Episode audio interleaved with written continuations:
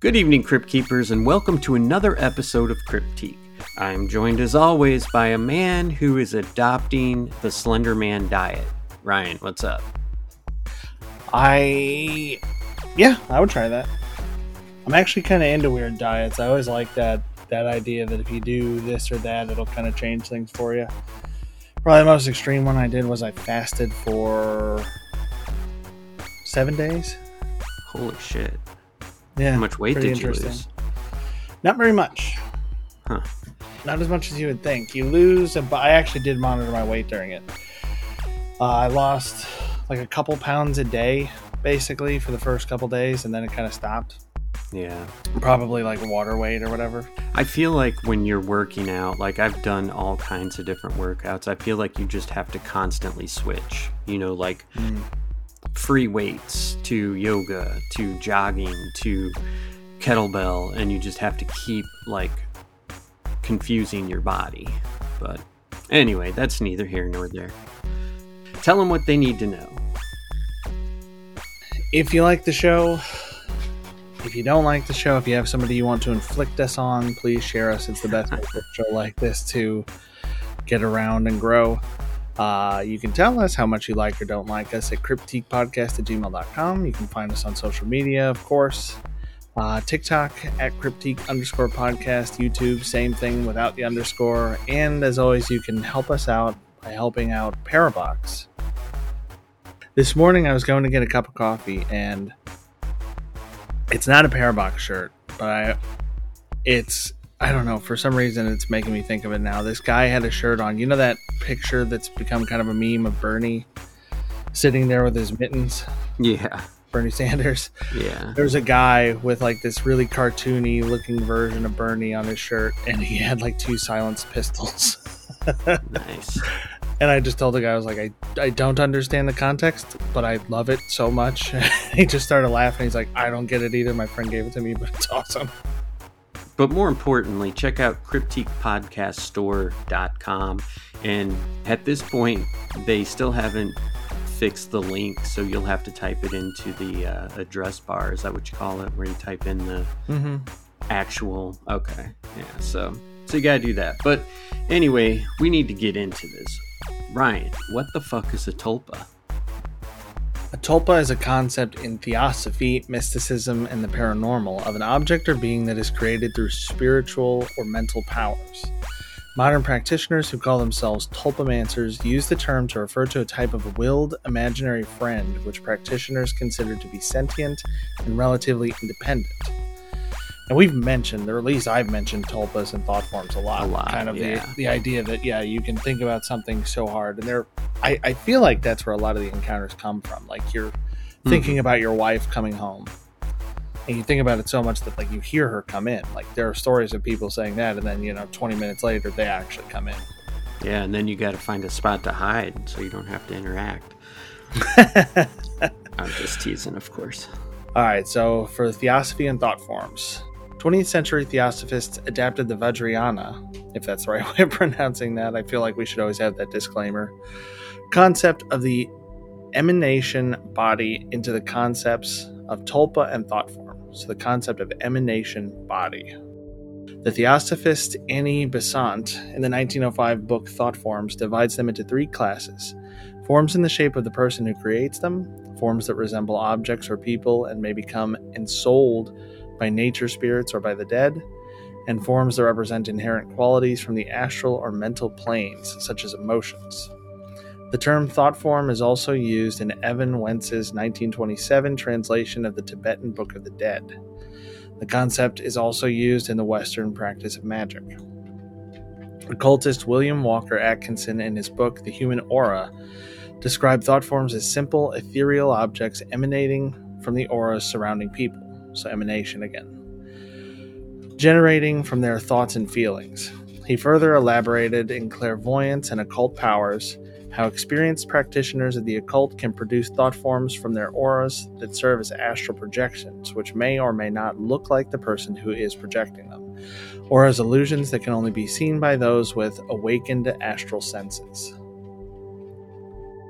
So, what do you think? Do you think that this is possible? Like, I mean, there's people that claim to have, you know, supernatural abilities to be able to speak with the dead and such. Could maybe someone with, you know, like a powerful aura or life force, you know, like a yogi or, or someone like that, uh, do you believe that tulpas are real? I do. Yeah, I actually do. I've I've experienced some things that suggest that they're real, that somebody's intentions or thoughts can kind of emanate out and affect something else. Now, as far as like, you know, creating a Tulpa BFF mm-hmm. to like watch Destination Fear with, I don't know. Right. But as far as these smaller effects, like we like I was just mentioning, you know, like hearing somebody get home, or I had a friend one time. I might have mentioned this on the show when we talked about this before, but I was just minding my own business at home, and I heard a friend of mine's voice say my name, mm-hmm. like very clearly out loud. And War for booty. some reason, I just I just decided to call her, and I was like, "Did you just say my name by any chance? Like, or were you thinking it or whatever?" And she was like, "Yeah, actually, I was. Why?" And I was like, "I think I heard you somehow." She's like, "What?" I was like, "Yeah, I don't know either. All right, bye." I just weird it was just one of those things where I was like, okay, this might as well happen. I'm not going to try to think too hard about it. I definitely think that our mind is a lot more powerful than what people give it credit for. I don't mm-hmm. necessarily believe that if you could use all your, you know, fire all your synapses at once or something like that, that you'd be able to fly like some people think. But yeah, I mean, intentions are everything. And it's not beyond the realm of extreme possibility that something like this could be true. But let's talk about Alexandra David Néel. Spiritualist Alexandra David Néel stated that she had observed some of these mystical practices in 20th century Tibet.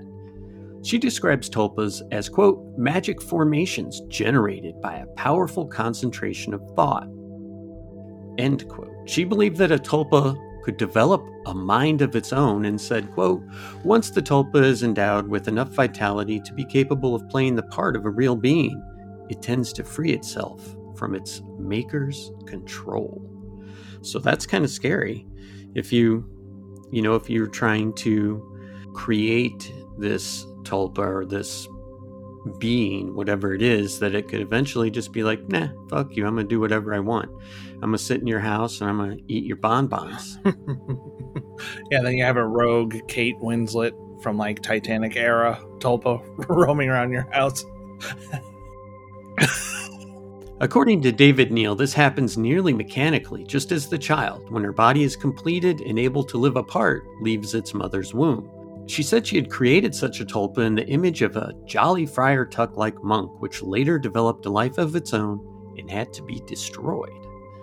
She raised the possibility that her experience was illusory. She says, quote, I may have created my own hallucination, end quote, though she said others could see the thought forms that she had created. So she was a tulpa tulpamancer. Tell us about the tulpa tulpamancers. Influenced by depictions in television and cinema from the 1990s and 2000s, the term tulpa started to be used to refer to a type of willed imaginary friend, kind of the way we referred to it before. Practitioners consider tulpas to be sentient and autonomous, and online communities dedicated to tulpas spawned on the 4chan and Reddit sites. These communities refer to tulpa practitioners as tulpamancers. These communities gained popularity when adult fans of My Little Pony started discussing tulpas of characters from the My Little Pony television series. Wow, and I thought my Kate Winslet one was maybe kind of raunchy. Seems innocuous. The enough. fans attempted to. the fans attempted to use meditation and lucid dreaming techniques to create imaginary friends. Well, let's talk real quick about Samuel Paul Veissiere, PhD. An interdisciplinary anthropologist and cognitive scientist, Dr. Veissiere studies social dimensions of cognition, consciousness, and human well being through a variety of projects, including placebo effects and hypnosis. The impact of the internet on human well being and behavior, the mental health of millennials and Gen Z, gender and mental health, and the theoretical study of cultural evolution. Surveys by Veissiere explored this community's demographic, social, and psychological profiles. These practitioners believe a tulpa is a quote, real or somewhat real person. The number of active participants in these online communities is in the low hundreds, and few meetings in person have taken place. They belong to primarily urban middle class Euro American adolescent and young adult demographics, and they cite loneliness and social anxiety as an incentive to pick up the practice. Which makes sense. If you don't have a friend, you want a friend, just make one.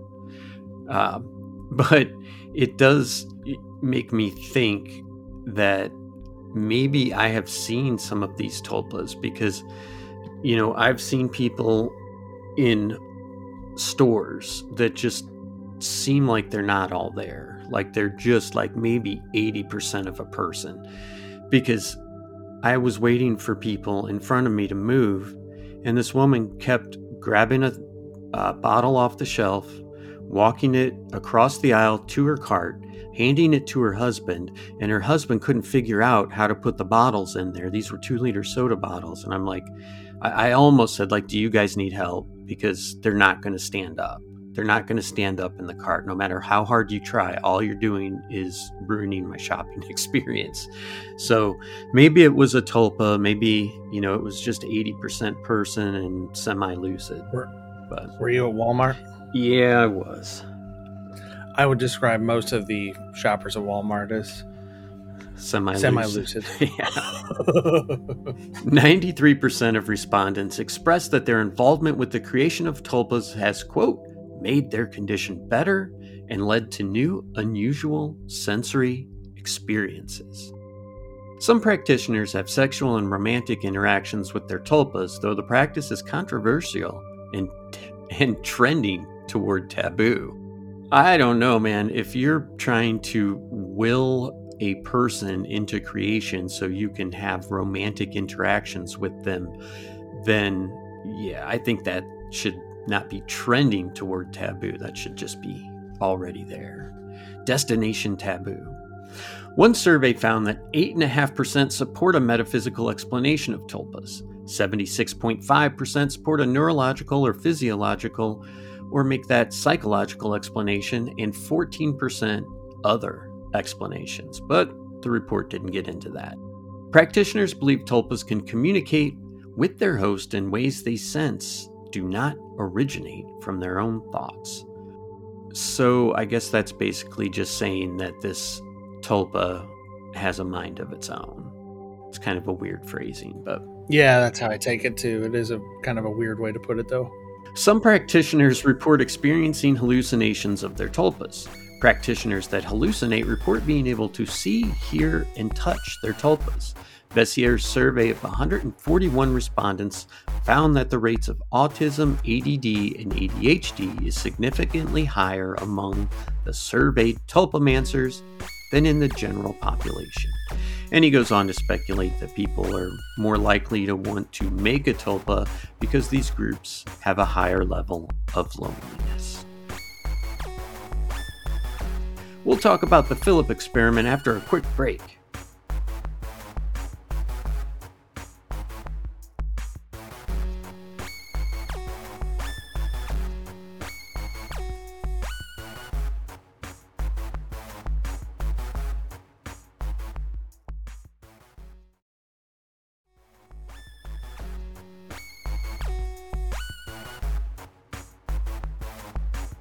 Welcome back, Crypt Keepers. Ryan, tell us about the Philip experiment.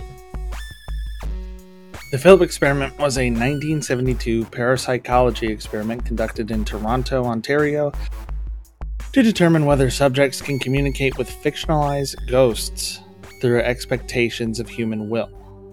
The experiment was conducted by a Toronto Parapsychological Research Society led by mathematical geneticist Dr. A. R. George Owen and overseen by psychologist Dr. Joel Whitton.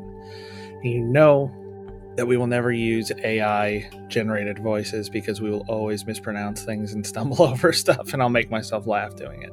Absolutely. The test group consisted of Owen's wife, Iris Owen, Former chairperson of Mensa in Canada, Margaret Sparrow, industrial designer Andy H., his wife Lauren, heating engineer Al Peacock. It's an interesting name, Al Peacock. It's awesome.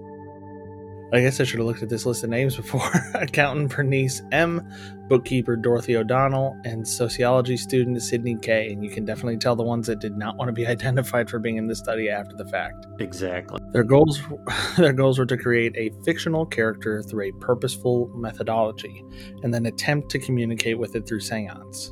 It's very specific again. Like we went from a very broad, uh, sort of mission statement for this to like communication through seance. I feel like that's oddly specific.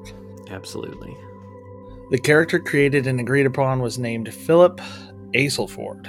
Nope, that's definitely not Aylesford. What is Ale, Ale, Ales, Aylesford? Yeah. Aylesford, sure. The character created and agreed upon was named Philip Aylesford, referred to as Philip during the test. So why even give him a last name?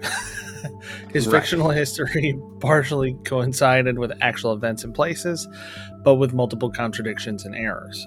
He was born in 1624 in England, had an early military career, and was knighted by the age of 16. That explains the uh, spelling of Aylesford. Yeah, they're shooting for the stars, aren't they? Like maybe you Mhm. should just make somebody who, you know, is boring. It's like an air conditioner repairman Yeah. or whatever, like a normal job. Right. Like they're like, no, we're going to bring into existence this guy from 1624 who was knighted and, you know, fought with long swords and shields in battle and stuff. And then we're just going to hope he's nice. Right. he was involved in the English Civil War and became personal friends with Charles II, working for him as a spy. Philip was unhappily married to a woman named Dorothea and later fell in love with a Romani girl who was accused of witchcraft and burned at the stake. In despair, Philip committed suicide in 1654 at the age of 30. The group was seated around a table with initial seances yielding no contact, no communication, and no phenomenon. Owen changed test conditions by dimming lights and changing the environment to mimic that of a more traditional seance. Participants began feeling a presence, table vibrations, breezes, unexplained echoes, and rapping sounds, which matched responses to questions about Philip's life. And we should maybe clarify that when we're talking rapping, we mean like knocking sounds. he's not uh, singing NWA. Not like not like that wiki wiki noise that Will Smith used to make in all his songs. Right. Yeah. He appears as a knight and then just starts busting out with fucking Baby Got Back. oh man, I wasn't prepared for that. at one point, the table lifted on a single leg, and at other times moved across the room without human contact. And maybe that's something we could do an episode on uh, table tipping. Have you heard of that? No, It's it's basically seances with the purpose of doing this. Like just to lift everybody kind of, yeah, everybody kind of puts their hand on the table, and then the table's supposed to lift up on its own, or like spin on a leg, or whatever. You should totally do seances at your bar. Like yeah. like 3 a.m. the bar closes 50 bucks to come in and be a part of the seance. Yeah, and if the cops stop by, they're like, "Aren't you supposed to be closed?" They'd be like, "No, we're doing a séance. Come on, sit down." Yeah, we're not serving alcohol. Although audio, video, and witness accounts document the paranormal phenomena, Philip never appeared to the participants. So, what about criticisms? Well, I'm sure there's a lot. Uh, the ex- the experiment has been criticized for lacking solid controls and providing ambiguous results due to the unreliability of seances. Seances are not scientific, so if you try to push them into a scientific box, it's not going to work. So I don't even know why people would try. But uh, anyway, the repeated test, which created fictional characters named Lilith, which I'm pretty sure you could get a really bad person if you bring uh, Lilith into existence. And I don't mean that for any of our listeners or their friends or whatever, but Lilith was supposed to be Adam's first wife, and she wanted to be on top. So she was, yeah, that way. And so she was basically banished and then she came back to steal children out of cribs which is where the term lullaby comes from it means basically lilith bye do not come here I was just gonna say, wasn't Lilith also uh, Niles' wife from Cheers and then Frasier. Yeah, but nobody cares about that. Um, I know, but I wouldn't want to summon her either. She's Oh, basically that's- the same thing as the first one. That's true. That's very true. Uh, so they also had one named Humphrey. So there's that. And they yielded similar results under similar circumstances and were deemed inconclusive. Overseeing psychologist Joel Whitton, whom we referenced earlier, concluded that the effects were produced by participants as a subconscious defense mechanism, causing their behavior to regress to a childlike mentality. And that seems awful strange. I presume what he's saying is that they don't want to be wrong or they don't want to seem stupid or seem silly to themselves. So subconsciously they're creating this this being or this thought form and they're hallucinating to see it as a self-defense mechanism. I don't know. I mean that seems strange to me, but Seems like a stretch. yeah. So, I mean, we hear about all kinds of stuff, though, like uh, where they talk about like group psychosis or basically group or shared psychosis, where people all believe in something and it's totally fake. They're just feeding off each other. Right, or like a or like a pressure to conform Yeah. and be like, "Oh yeah, I see it too or I feel it too or whatever." And, and we do see that in ghost hunting a lot. Like, oh my gosh, it's 70 degrees in the house, but it's like 62 over here, man. And everybody's like, yeah, I'm getting cold too. Oh yeah, the hair on my arms is standing up. I'll just yeah. So I can I can see what he's getting at. I just think that it's a different situation when you're trying to, you know, bring a thought form into existence. But what do I know? Um, I'm not the overseeing psychologist, and I'm sure there's pressure on, you know, mainstream psychologists, psychiatrists, doctors, clergy, whatever, to kind of deny this. You know what I mean? Like, if if Dr. Joel Whitton came back and said, yes, they definitely created a thought form. It was there. They definitely saw it, or even I saw it. Guess who's out of a job? Dr. Joel Whitton, because people are going to, you know, associate him with something that they presume to be fake and bullshit. And so there's a lot of pressure on him to be like, no, no, no, no, no, it was all bullshit. In pop culture, the experiment loosely inspired The Apparition, released in 2012, and The Quiet Ones, released in 2014. And The Quiet Ones, I thought was a great movie, but I don't think I've seen The Apparition. Have you seen either one of those? No, I don't think so. All right. You have any closing statements on the Philip the Ghost experiment? What do you believe? I- I, I feel like it was just. I feel like it's an odd setup. I feel like giving a weird. The history seems strange. Like the somewhat made up, somewhat factual history of the character seems. It, it just seems kind of strange to me. Like, why would you? Because why that? wouldn't you? Yeah, is there a reason why you wouldn't choose like, oh, we're gonna we're gonna summon Ray, Mhm. and Ray Ray works as like a bar back at some restaurant or whatever, you know, like just doing a regular job, you know, and at night he goes home to his wife Sam and whatever. Yeah. It's like why does it have to be a night from whatever time whose wife was burned at the stake and all this stuff? Right. Yeah. Like, why do you need to create Megatron in the beginning? You know, just make it Bumblebee.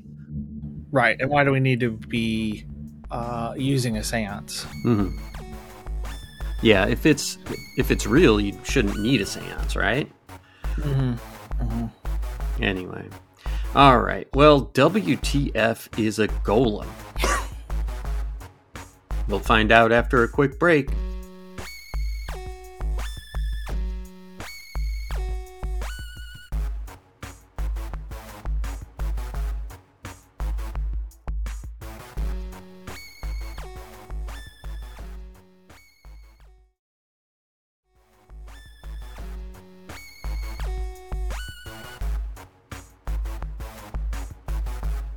Welcome back, Crypt Keepers.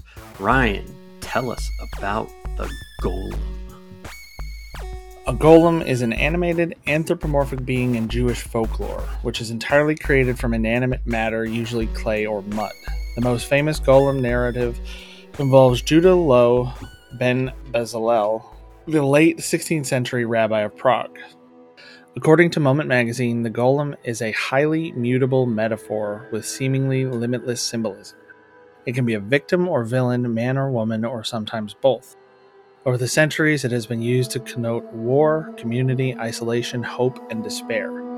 The word golem occurs once in the Bible in Psalm 139, verse 16, which uses the word that means my light form, raw material, connoting the unfinished human being before God's eyes. The Mishnah uses the term for an uncultivated person. Seven characteristics are in an uncultivated person and seven in a learned one. In modern Hebrew, golem is used to mean dumb or helpless, and to describe an insect in its inactive, immature form between larva and adult. I think I know a couple golems then. Similarly, it is often used today as a metaphor for a mindless lunk or entity that serves a man under controlled conditions but is hostile to him under other conditions. Golem passed into Yiddish as golem to mean someone who is lethargic or beneath a stupor. So I guess beneath a stupor meaning stunned in some way. Yeah. Is that how you would take that? Yeah, or, or maybe mentally deficient a little bit. We should probably point out that there were a lot of quotes in that passage, so not everything is like our wording for it. Yeah. Well, let's talk about the history. The oldest stories of golems date to early Judaism. In the Talmud, Adam was initially created as a golem when his dust was kneaded into a shapeless husk. And that's a quote from Talmud. Like Adam, all golems are created from mud by those close to divinity, but no anthropogenic golem is fully human. Early on, the main disability of the golem was its inability to speak. Now, that would be useful on a lot of people. I wish I could just golemize somebody and they couldn't talk anymore. I'm sure people feel that way about me too, though. So, ah, Sanhedrin describes Rava creating a man. He sent the man to Rav Zira. Rav Zira spoke to him, but he did not answer. Rav Zira said, quote, You were created by the sages. Return to your dust. End quote. During the Middle Ages, passages from the Sefer Yetzirah, or Book of Formation, were studied to create and animate a golem, although little in the writings of Jewish mysticism supports this belief. It was believed that golems could be activated by an ecstatic experience induced by the ritualistic use of various letters of the Hebrew alphabet forming a Shem, or any one of the names of God wherein the Shem was written on a piece of paper and inserted in the mouth or in the forehead of the golem. A golem is inscribed with Hebrew words in some tales, for example, some versions of Chelm Prague, as well as in Polish tales and versions of the Brothers Grimm, such as the word emet, truth, in Hebrew, written on its forehead. The golem could then be deactivated by removing the aleph in emet, thus changing the inscription from truth to death, meaning dead, of course. The earliest known written account of how to create a golem can be found in Sodei Razayya by Eleazar ben Judah of Worms of the late 12th and early 13th century. Man, that's that's a rough one. How would you like to be Ryan of the Worms? Samuel of Spire in the 1100s was said to have created a golem. One source credits 11th century Solomon Gabirol with creating a golem, possibly female, for household chores. Nice. In 1625, Joseph Delmedigo wrote that, quote, many legends of this sort are current, particularly in Germany. So basically, before we jump into the golem of Chelm, Kelm, what is being done is these people are basically creating a, a human form out of mud or clay and then writing an inscription on their forehead or putting a letter, you know, a note in their mouth, and that's what brings them to life. So, what about the Golem of Chelm? Just so the listeners know, there's an L with a line through it all funky. So, this is a hard word. Give us a break. I am not I'm not gonna lie, I thought there was something wrong with my screen when I saw that. I was like, I don't know what that line is. Right. The oldest description of the creation of a golem by a historical figure is included in a tradition connected to Rabbi Eliyahu of Kelm. A Polish Kabbalist writing in about 1630 to 1650 reported the creation of a golem by this rabbi as follows. And I have heard in a certain and explicit way from several respectable persons that one man living close to our time, whose name is R. Eliyahu, the master of the name, who made a creature out of matter and form, and it performed hard work for him for a long period. And the name of Emmet was hanging upon his neck until he finally removed it for a certain reason. The name from his neck, and it turned to dust. And that's the end of that particular quote. That's really strangely written, but essentially they're saying that this rabbi created a golem to basically do work for him, to be a servant, to be, you know, a laborer, and that it had a name tag on it. And then when he was done with it, he took that name tag off, and the golem just fell apart into its component pieces. Well, and keep in mind that this is a quote from 1630 to 1650. So it's Yeah, difficult. and in Polish from that time, so it's Yeah. being translated through time and languages. yeah. A similar account was reported by a Christian author, Christoph Arnold, in 1674. Rabbi Jacob Emden elaborated on the story in a book published in 1748. As an aside, I'll mention here that I heard from my father's holy mouth regarding the golem created by his ancestor R. Eliyahu Baal Shem of blessed memory. When the Gaon saw that the golem was growing larger and larger, he feared that the golem would destroy the universe. He then removed the holy name that was embedded on its forehead, thus causing him to disintegrate and return to dust. Nonetheless, while he was engaged in extracting the holy name from him, the golem injured him, scarring him on the face. According to the Polish Kabbalist, the legend was known to several persons, thus allowing us to speculate that the legend had indeed circulated for some time before it was committed to writing, and consequently, we may assume that its origins are to be traced to the generation immediately following the death of R. Eliyahu, if not earlier. The classic narrative, the Golem of Prague. The most famous Golem narrative involves Judah Loew ben Bezalel, the late 16th century rabbi of Prague, who reportedly created a golem out of clay from the banks of the Vltava River and brought it to life through rituals and Hebrew incantations to defend the Prague ghetto from anti Semitic attacks and pogroms. Okay, so the, a pogrom is basically what they're calling a or an anti-Semitic attack or an attack on a group of people based on their ethnicity and so forth, and actually is considered a massacre. So that's what was driving this fear. Depending on the version of the legend, the Jews in Prague were to be either expelled or killed under the rule of Rudolf II, the Holy Roman Emperor. The golem was called Joseph and was known as Yosele. So that's kind of cool. I guess if your name's Joseph and you want to go by Yosele. He was said to be able to make himself invisible and summon spirits from the dead. Rabbi Loew deactivated the golem on Friday evenings by removing the Shem before the Sabbath began to let it rest on the Sabbath. One Friday evening, Rabbi Loew forgot to remove the Shem and feared that the golem would desecrate the Sabbath. A different story tells of a golem that fell in love and, when rejected, became the violent monster seen in most accounts.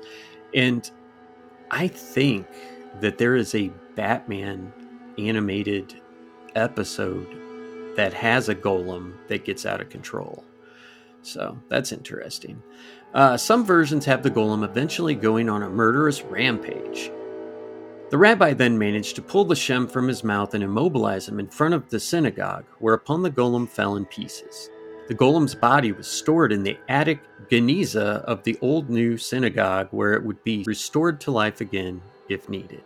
Rabbi Loew then forbade anyone except his successors from going into the attic. Rabbi Landau, a successor of Rabbi Loew, reportedly wanted to go up the steps to the attic when he was chief rabbi of Prague to verify the tradition. Rabbi Landau fasted and immersed himself in a mikveh, wrapped himself in phylacteries and a prayer shawl, and started ascending the steps. At the top of the steps, he hesitated and then came immediately back down, trembling and frightened. He then reenacted Rabbi Loew's original warning.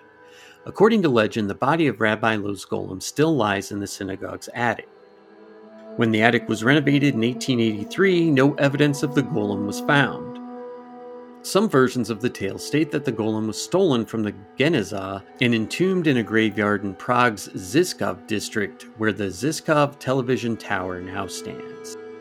A recent legend tells of a Nazi agent ascending to the synagogue attic and dying under suspicious circumstances thereafter. The attic is not open to the general public. Some Orthodox Jews believe that the Maharal did actually create a golem the evidence for this belief has been analyzed from an Orthodox Jewish perspective by Shnayer Z. Leiman. All these early accounts of the Golem of Prague are in German by Jewish writers. They are suggested to have emerged as part of a Jewish folklore movement parallel with the contemporary German folklore movement. The origins of the story have been obscured by attempts to exaggerate its age and to pretend that it dates from the time of the Maharal. Rabbi Yudel Rosenberg claimed that the book was based upon a manuscript that he found in the main library in Metz. Wonders of Maharal is generally recognized in academic circles to be a literary hoax. Gershom Scholem observed that the manuscript, quote, contains not ancient legends, but modern fiction. End quote. What about the Golem of Vilna? A similar tradition relates to the Vilna Gaon, or the Saintly Genius from Vilnius. That sounds like uh, an album name or something for a really hipstery band. Rabbi Chaim Volozhin reported 10 different versions of a certain passage in the Sefer Yetzirah and asked the Gaon to determine the correct text. The Gaon immediately identified one version as the accurate rendition of the passage. The amazed student then commented to his teacher that, with such clarity, he should easily be able to create a live human. The Gaon affirmed Rabbi Chaim's assertion and said that he once began to create a person when he was a child, under the age of 13, but during the process he received a sign from heaven ordering him to desist because of his tender age. Interesting. So God was like, "You ain't ready for this." I feel like trying to create life out of nothing is a task for God and should not be pursued by mere mortals. All right, we're going to jump to the Clay Boy variation because I love the ending. A Yiddish and Slavic folk tale is the Clay Boy, which combines elements of the golem and the gingerbread man. Can't catch him. In which a lonely couple makes a child out of clay with disastrous or comical consequences. Probably not one and the same. In one mm. common Russian version, an older couple whose children have left home make a boy out of clay and dry him by their hearth. The clay boy comes to life. At first, the couple is delighted and treats him like a real child. But the clay boy does not stop growing and eats all their food, then all their livestock, and then the clay boy eats his parents. Then the clay boy rampages through the village until he is smashed by a quick thinking goat. So if you're going to be creating gingerbread golems, make sure you have a smart goat around. You do not want the fainting goats where the gingerbread's going to laugh at gingerbread man's going to laugh at them and they just pass out. But those are some of my favorite animals in the whole wide world because that is just amazing. If you haven't looked up fainting goats, your life is incomplete. Go to YouTube and look up fainting goats. It is the best thing ever. But anyway, we'll talk about the Slender Man after a quick break.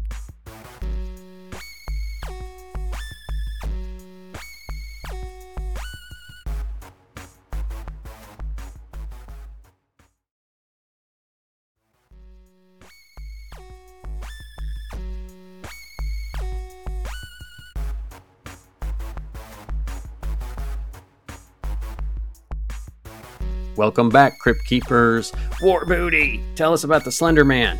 The Slender Man is a fictional supernatural character that originated as a creepypasta. created by Something Awful forum user Eric Knudsen, also known as Victor Surge, in 2009. He is depicted as a thin, unnaturally tall humanoid with a featureless white head and face wearing a black suit. The stories of the Slender Man commonly feature his stalking, abducting, or traumatizing people, particularly children. Slender Man has become a pop culture icon, although he is not confined to a single narrative, but appears in many disparate works of fiction, typically composed online. Fiction relating to the Slender Man encompasses many media, including literature, art, and video series such as Marble Hornets, 2009 to 2014, wherein he is known as the Operator. The character has appeared in the video game Slender The Eight Pages from 2012 and its successor Slender The Arrival from 2013, as well as inspiring Enderman in Minecraft. Hmm. Now you know. I actually didn't know. Yeah, I didn't know that he was the uh, inspiration for that, but I totally see it. I got hooked on Minecraft for a little while, you know, a couple years ago. Sorry. He He has also appeared in the 2015 film adaptation of Marble Hornets, where he was portrayed by Doug Jones, and an eponymous 2018 film where he was portrayed by Javier Botet. Beginning in 2014, a moral panic occurred over the Slender Man after readers of his fiction were connected to several violent acts, particularly a near fatal stabbing of a 12 year old girl in Waukesha, Wisconsin. The stabbing inspired the documentary Beware the Slender Man, which was released in 2016. And we'll get into that in a little bit. But first, let's talk about some of the history and origin, get into that a little bit deeper. So, the writings of H.P. Lovecraft influenced the creation of the Slender Man.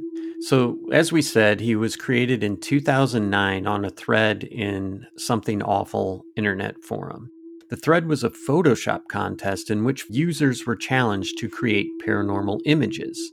Forum poster Eric Knudsen, under the pseudonym Victor Surge, contributed two black and white images of groups of children to which he added a tall, thin, spectral figure wearing a black suit.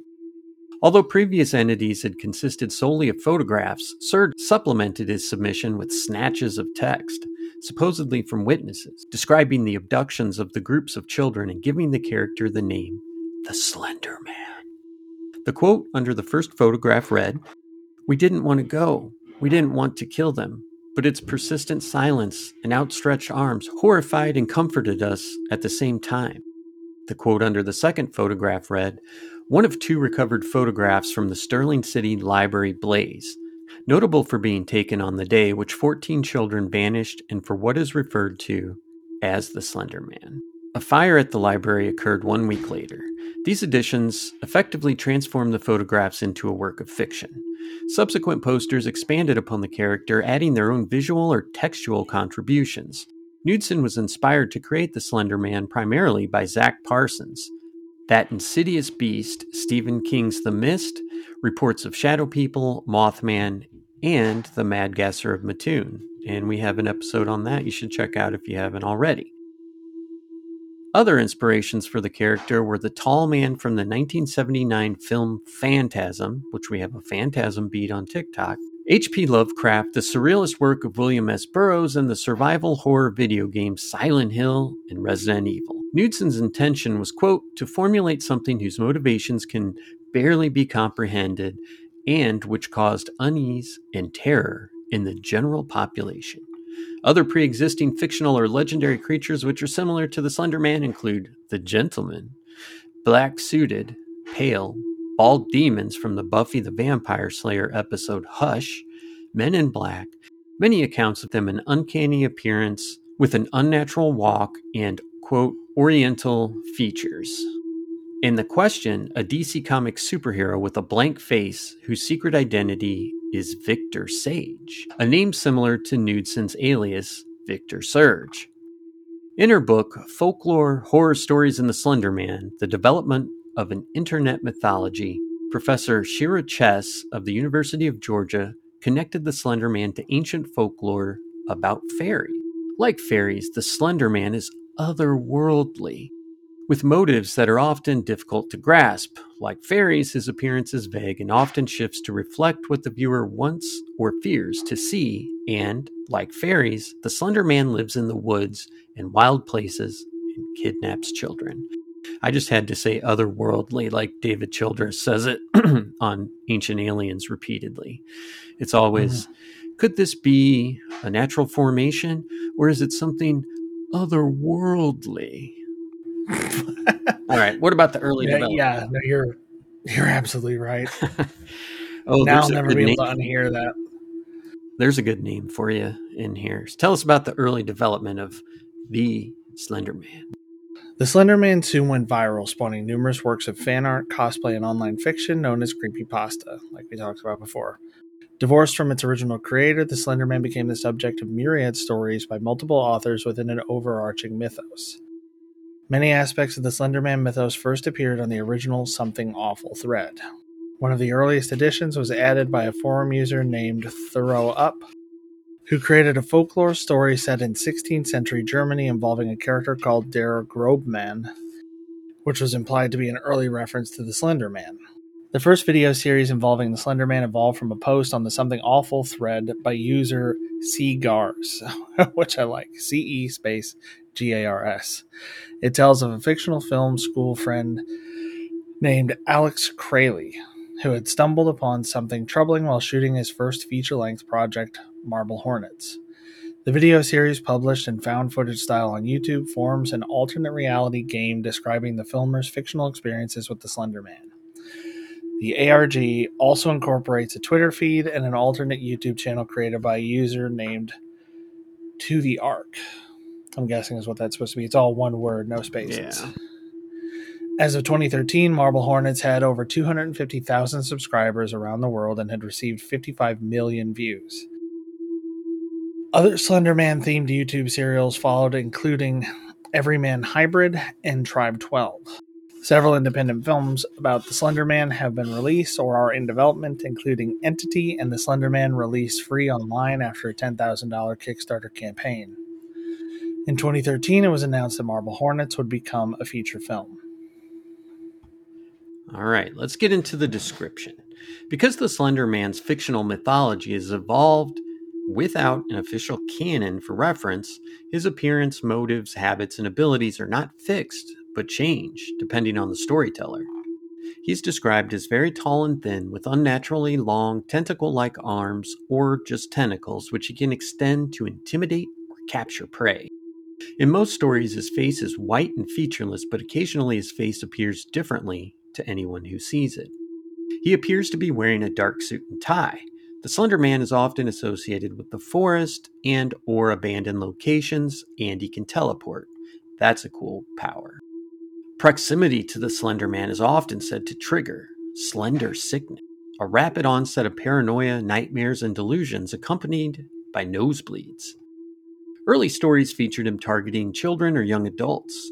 Some featured the young adults driven insane or to act on his behalf, while others did not, and others claim that investigating the Slender Man will draw his attention. Graphic violence and body horror are uncommon in the Slender Man mythos, with many narratives choosing to leave the fate of his victims obscure, which I like. Your girl, Shira Chess, notes that Quote, it is important to note that few of the retellings identify exactly what kind of monster the Slender Man might be and what his specific intentions are. These points all remain mysteriously and usefully vague. And I just wanted to throw out there this is how he was described in a couple different articles I looked at. But when I think of the Slender Man, I just think 10 foot tall, 150 pounds, suit, nice hat, no face, and also having the tentacles that come out of the back, often described as tendrils. So, in what mm. I'm familiar with, he has that, you know, everything we described earlier, and then also has these four tendrils on his back. So, that's my interpretation. That's what I've seen. But why do you think it's so popular? Media scholar and folklorist Andrew Peck attributes the success of The Slender Man to its highly collaborative nature. Because the character and its motives are shrouded in mystery, users can easily adapt existing Slender Man tropes and imagery to create new stories. This ability for users to tap into the ideas of others while also supplying their own helped to inspire the collaborative culture that arose surrounding the Slender Man. Instead of privileging the choices of certain creators as canonical, this collaborative culture informally locates ownership of the creature across the community. In these respects, the Slenderman is like campfire stories or urban legends, and the character's success comes from enabling both social interaction and personal acts of creative expression. Although nearly all users understand that the Slenderman is not real, they suspend that disbelief in order to become more engrossed when telling or listening to stories. This adds a sense of authenticity to Slenderman legend performances and blurs the lines between legend and reality, keeping the creature as an object of legend dialectic. This ambiguity has led to some confusion over the character's origin and purpose. Only five months after his creation, George Noory's Coast to Coast AM, a radio call in show devoted to the paranormal and conspiracy theories, which I'm sure everybody who would be listening to this is familiar with, yeah. began receiving callers asking about the Slender Man. Two years later, an article in the Minneapolis Star Tribune described his origins as difficult to pinpoint. Eric Knudsen has commented that many people, despite understanding that the Slender Man was created on the Something Awful forums, still entertain the possibility that he might be real. Shira Chess describes the Slender Man as a metaphor for helplessness, power differentials, and anonymous forces. Peck sees parallels between the Slender Man and common anxieties about the digital age, such as feelings of constant connectedness and unknown third party observation. Similarly, Ty Van Horn, a writer for The Elm, has suggested that the Slender Man represents modern fear of the unknown. In an age flooded with information, people have become so unaccustomed to ignorance that they now fear what they cannot understand. Troy Wagner, the creator of Marble Hornets, ascribes the terror of the Slender Man to its malleability. People can shape it into whatever frightens them most. Tina Marie Boyer noted that the Slender Man is a prohibitive monster, but the cultural boundaries he guards are not clear. Victims do not know when they have violated or crossed them. And we will talk about the Waukesha stabbing after a quick break.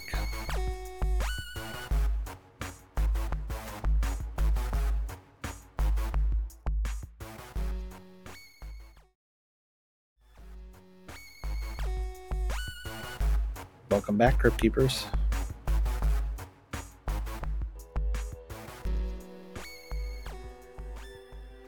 So, this is a really, really sad story about how something that is not real becoming real to people can be very dangerous. We'll just leave it at that. On May 31st, 2014, two 12 year old girls in Waukesha, Wisconsin held down and stabbed a 12 year old classmate 19 times. When questioned later by authorities, they reportedly claimed that they wished to commit a murder as a first step to becoming proxies for the Slender Man, having read about it online. They also stated that they were afraid that the Slender Man would kill their families if they did not commit the murder. After the perpetrators left the scene, the victim crawled out of the woods to a roadway. A passing cyclist alerted authorities, and the victim survived the attack. Both attackers have been diagnosed with mental illnesses, but were also charged as adults. One of the girls reportedly said Slender Man watches her, can read minds, and could teleport. Experts testified in court that she also said she conversed with Lord Voldemort and one of the Teenage Mutant Ninja Turtles. And while that may seem silly, it's pretty scary. It's not not funny because obviously if she believed that Slenderman was real, then she would probably also believe that Voldemort and whoever Master Splinter or something was real too. On August 1st, 2014, one of the girls was found incompetent to stand trial and her prosecution was suspended until her condition improved. On November 12, 2014, a doctor judged that her condition had improved enough for her to stand trial, and on December 19, 2014, the judge ruled that both girls were competent to stand trial. In August 2015, the presiding judge ruled that the girls would be tried as adults. They were tried separately. On August 21, 2017, one of the girls pleaded guilty to being a party to attempted second degree homicide, but claimed she was not responsible for her actions on grounds of insanity. In my opinion, if you drag somebody or trick somebody into coming into the woods with you, not only is it premeditated, but you're trying to hide your action by it being in a you know a deserted place. In my opinion, someone who is legally insane is not someone who would hide their actions because they wouldn't know that it was wrong or would think for whatever reason that it's right. Although prosecutors alleged that she knew what she was doing wrong, the jury determined that she was mentally ill during the attack. She will spend at least three years in a mental hospital. A Waukesha County Circuit Judge, Michael Bohren, sentenced Weier, then 16 years old, which is one of the girls, and we didn't mention their names, to be hospitalized for 25 years from the date of the crime, which would keep her institutionalized until age 37. In a statement to the media on June 4, 2014, Eric Knudsen said, quote, I am deeply saddened by the tragedy in Wisconsin, and my heart goes out to the families of those affected by this terrible act. He stated he would not be giving interviews on the matter, and I don't blame him. He has this is not his fault. You know what I mean? Like it's not something that I think any blame should be placed on the creator of Slender Man. On September 25, 2017, it was reported that one of the girls, Morgan Geyser, then 15, had agreed to plead guilty to attempting to commit first degree homicide in an arrangement that would allow her to avoid jail time. Wow. On February 1, 2018, the Associated Press reported that Geyser had been sentenced to 40 years in the Wisconsin Mental Hospital, the maximum sentence allowed. And moving on to moral panic. Tell us about that. The stabbing in Waukesha spawned a nationwide moral panic over Slender Man across the United States. Parents across the nation became worried about the potential dangers that stories about Slender Man might pose to their children's safety. Russell Jack, the police chief of Waukesha, warned that the Slender Man stabbing should be a wake up call for all parents, that the internet is full of dark and wicked things, a warning which numerous media outlets publicized. After hearing the story, an unidentified woman from Cincinnati, Ohio, told a WLWT TV reporter in June of 2014 that her 13 year old daughter had attacked her with a knife and had written macabre fiction, some involving the Slender Man, who the mother said motivated the attack. On September 4th, 2014, a 14 year old girl in Port Richey, Florida, allegedly set her family's house on fire while her mother and 9 year old brother were inside. Police reported that the teenager had been reading online stories about Slender Man as well as Atsushi Okubo's manga Soul Eater, I'm sure I got that wrong because there's an accent mark there I don't know what to do with. Uh, Eddie Daniels of the Pasco County Sheriff's Office said the girl had visited the website that contains a lot of the Slender Man information and stories. It would be safe to say there is a connection to that. During an early 2015 epidemic of suicide attempts by young people ages 12 to 24 on the Pine Ridge Indian Reservation, Slenderman was cited as an influence. The Oglala Sioux tribe president noted that many Native Americans traditionally believe in a suicide spirit similar to the Slenderman. Other Sioux describe the Big Man as a messenger or sign warning that society is developing in a dangerous direction. A documentary film on the incident called Beware the Slender Man, directed by Irene Taylor Brodsky, was released by HBO Films in March of 2016 and was broadcast on HBO on January 23rd, 2017. And I just want to go back and point out that a, I don't think Knudsen like became rich off Slender Man. I, I don't think it's something where he's like reclining on the beach in LA, you know, like just living his best life. I mean, you can't blame it seems like there's a lot of blame being placed on this thing like, you know, exactly what a moral panic would be.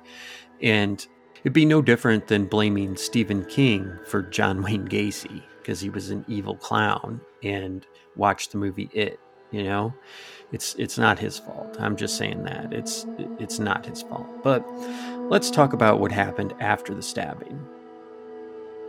The Waukesha stabbing and the negative media attention it generated irreversibly altered the Slender Man legend and the online community surrounding it. What had previously just been a creepy horror meme to most people suddenly acquired a new level of reality that most fans of Slender Man found horrifying. Meanwhile, by around the same time, the Slender Man character had lost much of its original popularity. Most of the original blogs that had once been devoted to Slender Man either shut down completely or became less popular. Slender Man's presence in mainstream pop culture also contributed to a decline in how frightening he seemed to many people. The late 2010s also saw an increase in benevolent portrayals of Slender Man, with many depictions of him from this period portraying him as an anti hero who protects victimized children from bullies, although often by violent means. In some portrayals of Slender Man from the late 2010s, he has a daughter named Skinny Sally, who is portrayed as a young girl covered in cuts and bruises. That's gross. Slender Man sometimes is portrayed carrying Skinny Sally on his shoulders protectively. Lynne McNeill, assistant professor of folklore at Utah State University, observes that the increase in benevolent portrayals of Slender Man seems to have begun shortly after the stabbing in Waukesha and states that this trend towards a benevolent Slender Man may be a reaction by fans of the character to the violent stabbing. Tell us about the folkloric qualities. Sure. Several scholars have argued that despite being a fictional work with an identifiable origin point, the Slender Man represents a form of digital folklore. Shira Chess argues that the Slenderman exemplifies the similarities between traditional folklore and the open source ethos of the internet, and that unlike those of traditional monsters such as vampires and werewolves, the fact that the Slenderman's mythos can be tracked and signposted offers a powerful insight into how myth and folklore form.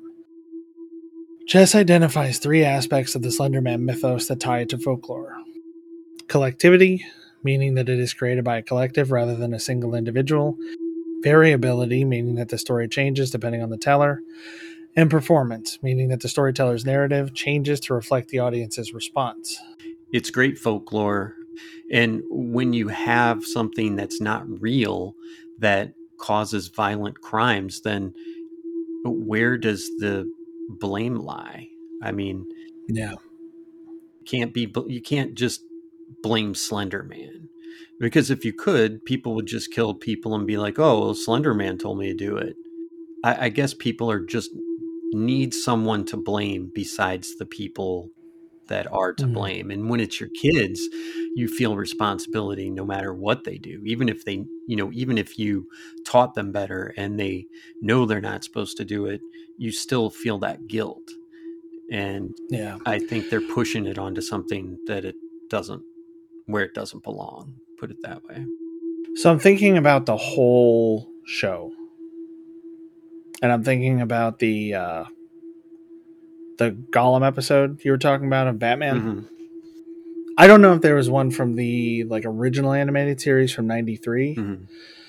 But the what 1999 Batman Beyond series, I remember there was a Gollum episode. I don't remember if that was what it was called. Probably was. Yeah. But I remember it was a there was a robot like a construction robot called a golem uh-huh.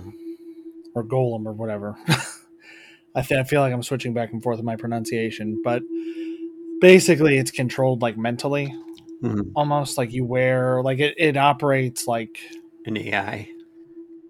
Well, it operates uh, like it, it. If I'm remembering the show right, it's a kind of like a combination of it, kind of like mimics what you're doing with your body, mm-hmm. but also kind of goes with your thoughts well, like a lot of the technology in that show was that way because they were very optimistic about what the future was going to look yeah. like.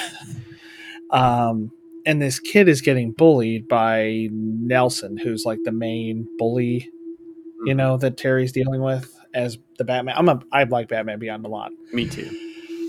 And if I'm remembering it right, what happens is he uses it. Uh, the kid uses it to smash Nelson's car because mm-hmm. his dad's telling him like you know you gotta stand you up. know you gotta hit him where it hurts yeah if you gotta stand up for yourself you gotta hit him where it hurts so he uses the golem to smash his car and batman does something that causes like that link between the controlling headset and the robot to be broken but it like zaps the kid mm-hmm.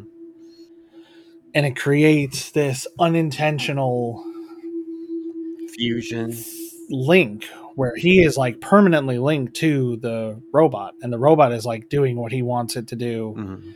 no matter what. Like it's unintentional Hmm. or partially unintentional. You know, like it's just doing its thing now because the th- he's essentially putting a thought out there for it to do it, Mm-hmm. and that that is very much like what a tulpa is, or what a gol you know what the dangers of a golem could be. That you're putting out this thought that unintentionally grows beyond what you initially wanted it to be. Yeah. And Kim was texting me while we were talking about all this, you know, saying like make sure because she she can hear me. Mm.